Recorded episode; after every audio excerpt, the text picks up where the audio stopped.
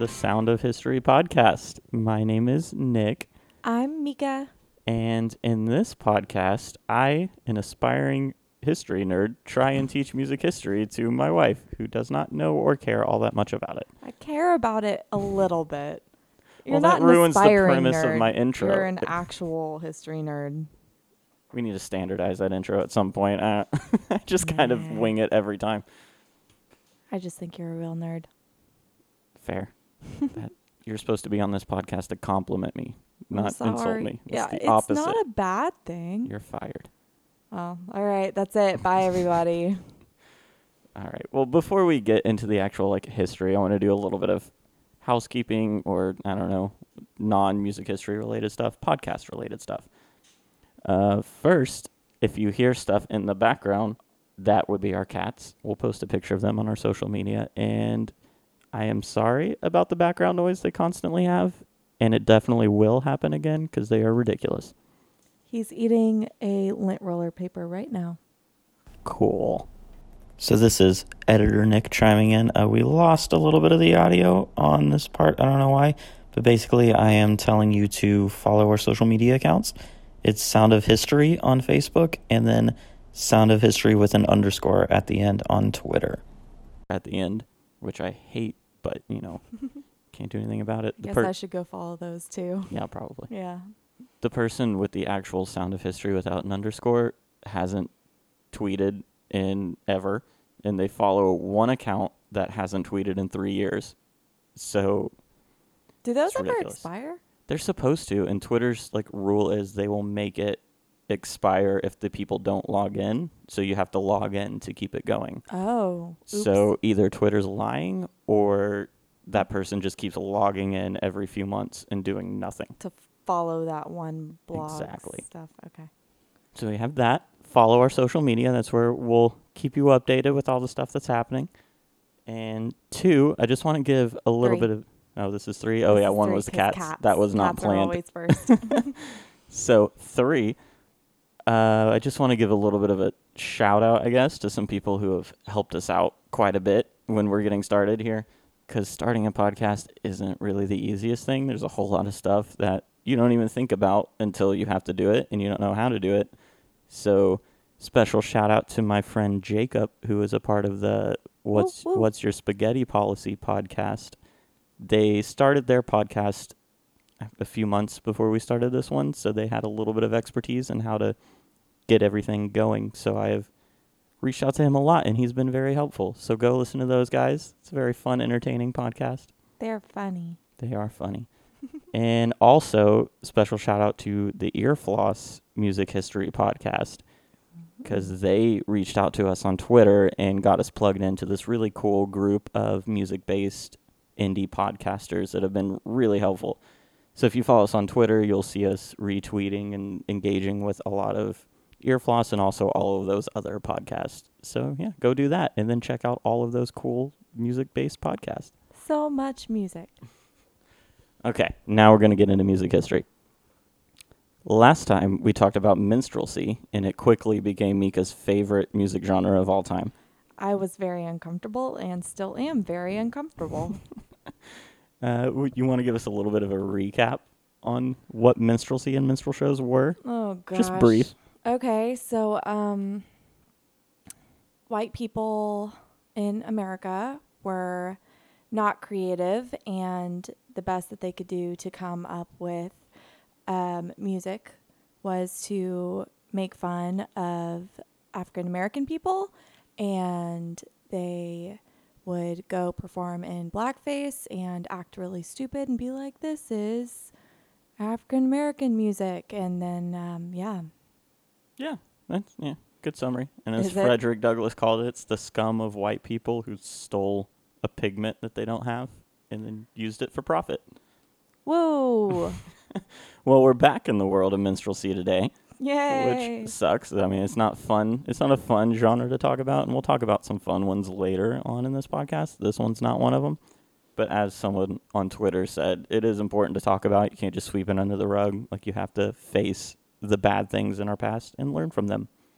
Today, we're going to take a little bit of a more in depth look at two of the biggest names of that time period. They're two of the biggest celebrities in minstrelsy Stephen Foster and the Christie Minstrels. They go hand in hand. Stephen Foster is definitely more important, but you can't talk about one without talking about the other one. And Christie was a last name and Yes. not a person named Christie Minstrels, which is still disappointing to me.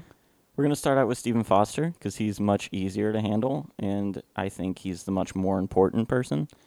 Do you know anything about Stephen Foster? Do you think you've heard any of his songs? No, I I don't think I, I, I don't, I really have a hard time remembering even the names from last week and pairing the names with the stories. So you remembered Christie? just because I messed that up the first time I heard it, that's all. Yeah. I think I'm going to take a risk and I'm going to say you've heard at least one of Stephen Foster's songs. Okay. Like you're going to hear it and you're going to be like, oh, yeah, I know that song. Is it the Dixie song? No, Oh, Dixie wasn't one of his. We talked about that last time. I know. I'm telling you, I don't remember the like things. That I'm not doing a with the good job name. then. No, my brain just will not remember the names. Stephen Foster is known, probably rightfully so, as the father of American music. He was the United States' first internationally known musician. He wrote over 200 songs and is widely known as the most famous songwriter of the 19th century. He is a legendary figure in the world of American popular music. Foster was born on July 4th, which is kind of appropriate, 1826, near the, I'm going to mess this up, Allegheny, Allegheny, uh, some river in Lawrenceville, Pennsylvania All right. just east of Pittsburgh. He was the ninth of 10 children, but the 10th died as an infant, so Stephen was basically the baby growing up. According to some accounts, his father was a politician and businessman who tried his hand at real estate but failed and left the family close to financial ruin. As we'll learn, especially with a lot of these earlier figures, you kind of have to take a lot of the accounts with a grain of salt because there's like various accounts for a bunch of different stuff. So, no one knows for sure what his dad did, but that was like the one account I could find. Okay. There was no tax supported public education when he was growing up, so he alternated between basically homeschool and private tutoring. Yeah, homeschoolers. Woo. I should probably not tie myself to this person No. and or homeschooling. He's not the worst of the people we've talked about. All right. So, if you're going to tie yourself to anyone in minstrelsy, he's an all right one, I guess. Mm, okay. He always showed more interest in music than the other subjects, but he was an avid reader. He wasn't a scholar by any means, but he would have been called literate and educated for his time. Good for him. So basically, he knew how to read. Good for him. That's kind of what that meant. He was never officially tutored in music growing up, but he always had a musical bent. He taught himself to play the flute, clarinet, guitar, violin, and piano. he actually sounds like a pretty intelligent dude. Yeah, at least musically for sure. He was a musical genius, some would call him. He would often write songs as a young boy, gathering influence from sentimental songs his sister would sing. African church services he would attend with his family servant Olivia Pice, Picey, I don't know, it's P I S E, Pice, and songs sung by the song songs sung by the African laborers at the Pittsburgh warehouse he worked he worked at for a time, and of course popular minstrel tunes. So those were kind of like his biggest influences. Okay. Stephen, his brother Morrison, and his close friend Charles Shiras, who will come up again later, so remember that name, I'll try my best. were members of an all male secret club called the Knights of the ST, oh which my God. probably stood for Square Table, but no one really knows. that they met twice Dorks. weekly at the Foster's home. One of the principal activities was singing. Playing D and D. No, singing, which is oh. a Oh. little bit worse, kind of.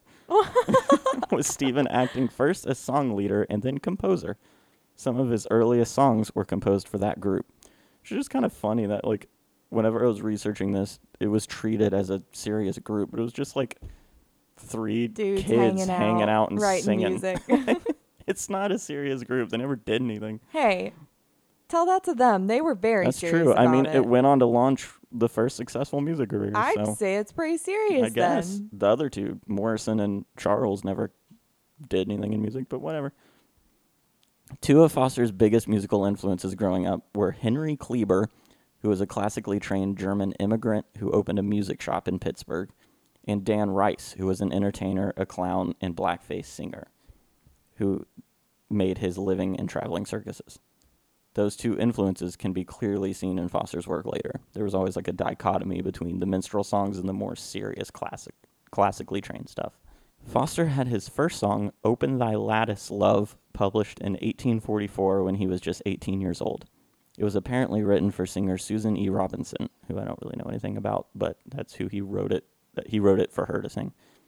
This song did not bring him worldwide renown or even success in America, but it clearly showed he had promise. The song was a parlor song as opposed to a minstrel song. Do you remember what parlor songs I were? I do remember parlor songs. I would have liked to be a part of that, I think. All right. Well, here is Open Thy Lattice Love, sung by a guy named Fred Field. okay.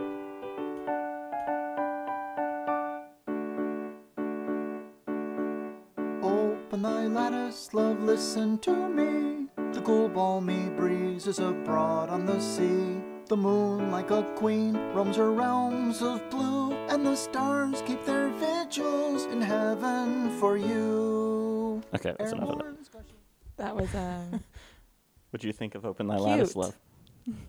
I mean, he was 18.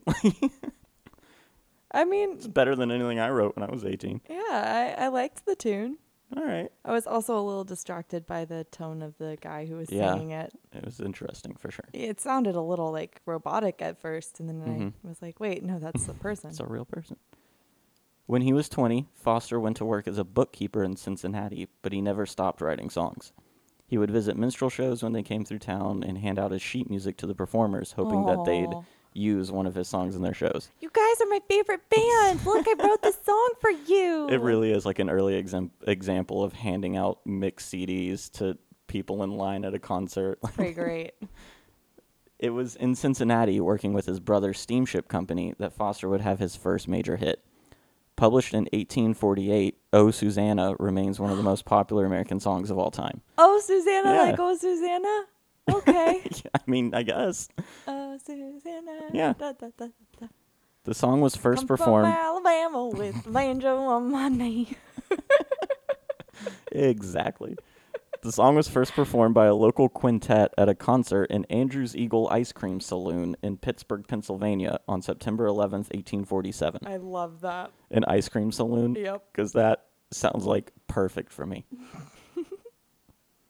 Minstrel groups got a hold of the song and started performing it, leading to many of them trying to copyright it in their own name. This led to the song being copyrighted at least 21 times in three years, and Foster only ever earned $100, which is about three grand now. That's not how the song. copyrights are supposed to work. No, back then there was oh, the copyright system was horrendous. Interesting. While the publisher he sold it to made almost 10 grand on it, which is about $300,000 today. That's so Yeah. rude. So like a hundred times. Do you want to? Li- Here's Oh Susanna. We're gonna listen to it. Oh, we're gonna listen to someone sing it better than I can. Or can Well, you don't know they? that for sure. I don't know I who's know. singing this one. It's definitely a lot more mild. Yeah, this one's toned down for sure.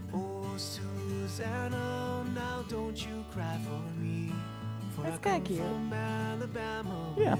See, you knew that one. So that's did. one Stephen Foster song. You know, I think you might know another one too. Thanks, Stephen Foster. Largely on the success of that song, Foster moved back to Pittsburgh in 1850 and signed a contract with Firth Pond and Co. as a songwriter, which made him the first professional songwriter in American history. Look at him go. He already had 12 compositions in print, including a massively successful song called Nellie Was a Lady, which was being performed by the Christie Minstrels. Also in 1850, he married Jane Denny McDowell, which mm, doesn't, I mean, yeah, he got married. There's nothing Good musical about that, but sure. In 1852, they took a delayed honeymoon steamship trip to New Orleans, and that was actually the only trip to the South that Foster would ever take considering how often he wrote about life in the South, it's kind of amazing and a little bit sad that he only ever went there once. Like even Oh Susanna, he's talking about Louisiana and Alabama and all that, and he's never been, never been anywhere south of like Pittsburgh. Or Cincinnati, probably a little bit harder to travel. yeah, but he worked for a steamship company. you oh, think Oh, he could just hop on one? Also in 1850, Foster wrote what is probably his best known song, maybe besides Oh Susanna, Camptown Races. Yeah. This one was a straight, more traditional minstrel song, and it was popular with the Christie Minstrels and other touring groups. Here is Camp Town Races. Camp Town ladies sing a song, doo dah, doo doo. Camp Town race track five miles long, oh the doo dah day. Come here with my hat caved in, doo dah. I've never heard that. Come back home with a pocket full. Probably no. Probably just stop it oh, earlier. All right. It's Camptown Gonna Racist. run all So you knew that one too, right? Gonna run all day. So that's two. You knew two of his songs. I did. It was in this period of writing for Firth Pond and Co. With, between 1850 and 1854 that Foster would see his most success. He was commissioned to write songs exclusively for the Christie Minstrels during this period, and they propelled each other to stardom. He was never good at the business side of the industry, and in 1857 he sold the rights to all future songs he would write for $1,900. Oh, dude. That seems like a decent amount for then, though, wasn't it? Yeah, but like, I guess in this time, it's 1857, and he was born in in 1826. So he's only like in his 30s, and he sold his source of income for that much. And All right. yeah, it's not a lot. Not the best business decision. Around he this just time, wants to write his music. he does, which is It's noble. very serious music It's also like about the he's- racetrack. he wrote other serious. So Nellie was a lady is a pretty serious one. Okay. We'll talk about it, I think. But yeah, I mean, it's like he's the first professional songwriter, and he's already getting screwed over by his publishing company. it's it's pretty like pretty foreshadowing of the future of American music. Around this time, despite his success publishing minstrel show songs, Foster longed to write more serious music. He tried to convince Christie of the Christie Minstrels, the group he wrote for, that there was room in the show for a different, more serious song. These songs treated the people in them more humanely and with more respect. Aw. During this time, he wrote Nellie Was a Lady, which mixed parlor songs, which was the upper class songs, with minstrelsy, which was the lower class songs. Which was, and Nellie Was a Lady was a lover's lament at the death of a slave woman named Nellie. It was tragic and humanized both Nellie and the person singing about her. Oh. Yeah. I like where he's going. Even though his minstrel songs were giving him a career, he longed to be known as a more serious musician, which is also going to be a theme as we go along with some of these episodes. These people writing like the pop music want to write more serious stuff, but that doesn't get him money. In 1852, he wrote to his publisher, "As I once intimated to you, I think that's how you say that word, Int- intim- intimated. I don't know. I once had the intention of omitting my name from my Ethiopian, which is another word for minstrel songs." owing to the prejudice against them by some, which might injure my reputation as a writer of another style of music. But I find that by my efforts, I have done a great deal to build up the taste for the Ethiopian songs among refined people by making the words suitable to their tastes. Okay. Yeah. So he wanted to write more serious songs, but he also thought that he had made the more serious people like minstrel songs because he made them a little bit like more refined. For better or worse. I don't know. Okay. In 1854, he completed a massive project called the Social Orchestra, which was arrangement for flute, violin, piano, and other instruments of some 73 different pieces combined, including his own music as well as music written by Mozart, Schubert, and others. It sold well and, as he had hoped, became a popular item for informal piano gatherings. But the amount of time and energy he devoted to it far exceeded any income it generated, which amounted only to a one time fee of $150. Oh. Uh-huh. As could be expected, after its completion, he returned to writing minstrel songs because that was what was getting him paid. In 1860, Foster moved to New York City permanently, after spending most of his life writing from Pittsburgh to be closer to his publishers. From here, his life wasn't pretty. We don't have much info about this period, but we know he was struggling with debt and alcoholism. His wife left him in 1861, and he was in debt for the rest of his life. This period of his life was full of sentimental style songs rather than the upbeat Camptown Races style that made him popular. Well, yeah, he's a serious musician who just wants to write his serious music. Yeah, and he's also probably depressed Yeah. because he's broke. Foster was ill with a fever in 1864 and fell, cutting his neck. He would die a few weeks later with only 38 cents in his pocket and a scrap of paper that read, Dear friends and gentle hearts. That's all it said? Yep, he was probably like trying to write something and he had only gotten there. Oh. Foster was pretty unique in minstrel circles in that he wasn't racist, or at least not nearly as racist as the rest of the minstrel elites. He had a sense of compassion for the subjects of his songs and sought to portray them as real people with similar hopes to white people, which, you know, is crazy, right? Yeah. I can't imagine that anyone would ever pick up on that. He did not trivialize the horrors of slavery. He had the characters in his songs care for one another. He even instructed performers of his songs not to mock slaves, but to give the audience a sense of compassion for them, Oh, as seen in Nellie Was a Lady. Good for him. This different attitude maybe came from his close childhood friend Charles Shiras, who joined the male singing club with him earlier. Remember, I said to remember his name. You did say that. Did you remember his name? No. I remember the male singing club though. That's the most important part. Shiras was incredibly active in the abolitionist movement after seeing Frederick Douglass and William Lloyd Garrison speak. Pittsburgh was also a center for the abolitionist movement at the time. Foster's friendship with Shiras and his love of Pittsburgh undoubtedly led him to a far more compassionate view of slaves than his contemporaries in the industry. Mean, all that being said, he was still exploiting them and their music, allowing the racist minstrel groups to profit from it and not speaking out against it. So, kind of a, I don't know, like he's not as bad, but I guess still bad. All right. Foster made it his mission to write the people's music using vocabulary and imagery that would be widely understood by all people. For the most part, even if his songs weren't accurate to real life experiences, he was successful in making his music accessible to everyone. He worked really hard on his songwriting. Some of some of his sketchbooks show him laboring over what preposition to use at different points.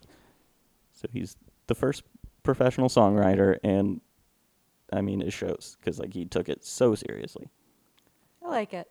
In many ways, Foster was the archetype of what was to come in American popular music. He built on and adapted the music around him. He was exploited by industry professionals. A lot of his work was not even credited to him until much later. He was a tad morally ambiguous, he was dependent on alcohol, and died young. A lot of these will be common amongst other prominent artists as we move through this history.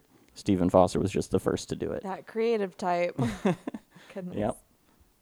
In all respects, he was a pioneer. His contracts with publishers are the first songwriting contracts we know about, and he wrote them himself because there was nothing to go off of. There was no recorded music, no management, no radio. He was sort of just making everything up as he went along. And I mean, Seems didn't end tough. that well for him, but some of his songs are still being played, so he was doing something right. now that we've taken a look at Stephen Foster, let's dive into the Christie Minstrels. This is not going to be as good, is it? No. How do you feel about Stephen, though? Uh, What are your I thoughts him. after hearing about him? I, I think he's okay. All right. Yeah, I like him too. I mean, his music isn't that great, but you know, it's What? fine. Camptown Races is a banger. that could still be on the radio right now. Yep. The Christie Minstrels were the first, or were the most important minstrel group in history. They weren't the first; they were the most important. They created the standard three-act performance that was adapted industry-wide. We talked about that last episode. Right. they had one of the greatest American songwriters of all time, Stephen Foster, writing for them. Edwin Pierce Christie was born in Philadelphia, Pennsylvania in 1815. He refined his performing style by being a traveling blackface entertainer in the 30s. So refined. Oh, yeah. He began his career as a minstrel in Buffalo, New York. By 1836, he was a member of the company managed by Edwin Dean at the Eagle Street Theater in Buffalo, which is a whole bunch of names that don't come up again, so you don't need to remember them. Cool. I didn't think you would anyway, but you don't have to try. he then toured upstate New York from 1843 to 1845 with a group he formed with his stepson George. The group started using the name of the founder and became the Christie Minstrels. In 1846, they had their first performance in New York City at Palmo's Opera House. Which opera house sounds like a really fancy term for a, like a place where they show minstrel shows. Yeah. I was thinking that. I'm like, wow, so fancy. Yeah, go see the opera and then it's a minstrel show. Yikes. From March 1847, they ran for a seven year stint in New York City's Mechanics Hall, which was until July 1854. And they played 2,792 performances in that seven year period. That's a lot. I actually tried to look up Mechanics Hall to see if it was like still a theater, because a lot of those old ones in New York are still Broadway theaters or whatever. But apparently it was destroyed by a fire in Mm. like early 1900s. And the site where it was is now a handbag store in lower Manhattan Yeah. according to Google Street View at least. they offered cheap family entertainment 25 cents for adults, half that for kids. Early reviews suggest that they actually cared about how the song sounded, which was rare with minstrel groups and might be why they were more successful. It's normally, like people don't want to listen to crap. yeah. Wow. normally minstrel shows were more about like the spectacle. Like you just go there and you see craziness, like the cakewalk and the guy who stands on his head and puts his nether extremities in the air. yeah, the nether extremities. But this, they actually like cared what the song sounded like. you can both be crazy and sing on tune.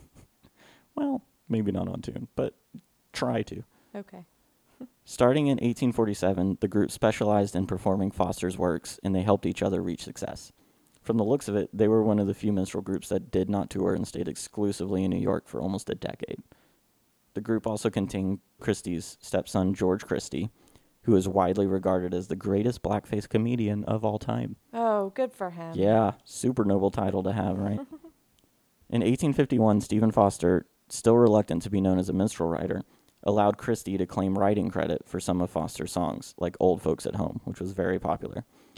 Foster later wrote him a letter asking for the rights back. Concluded to reinstate my name on my songs and to pursue the Ethiopian business without fear or shame and lend all my energies to making the business live.